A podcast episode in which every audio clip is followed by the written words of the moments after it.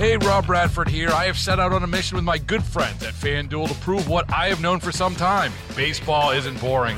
Now I have a daily podcast to prove it with some of the most notable people in the baseball world screaming baseball isn't boring from the mountaintops or at least agreeing to come on our show. Players, managers, GMs, and yes, even the commissioner of baseball, Rob Manfred. It has been a constant wave of baseball's most powerful voices. So join the revolution, subscribe, and soak in Baseball Isn't Boring. Listen on your Audacy app or wherever you get your podcast. You'll be glad you did new attack on beef. Yeah. I I saw there, this. There are like, no words. There's this, just no words left for these this people. woman just doesn't have enough to do. Apparently. No, she doesn't. Um, and we need we need her to find some things to do yeah, yeah. so that we can all, you know, eat. Beef lawsuit by Letitia James. She's the woman who used the fraud statute in a case where there was no fraud right. against Donald Trump to bankrupt him. Yeah. Now she is trying to do the same thing to beef. Mm-hmm.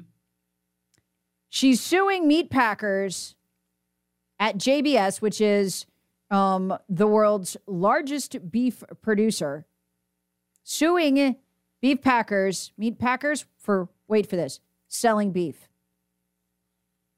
And she's using the same strategy she did with Trump. And again, what made the Trump case so novel, and I know this from the Associated Press even admitting it, was there's no victim.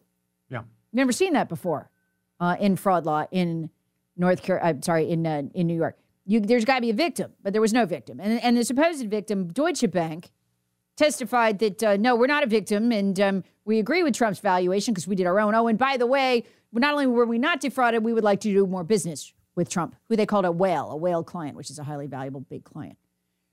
But it didn't matter. It's the corrupt New York system. The judge ruled he was guilty, and that was the end of that. So, uh, you know, the meatpacking business of JBF, they better watch JBS. They better watch out because this is another one where there's no victim.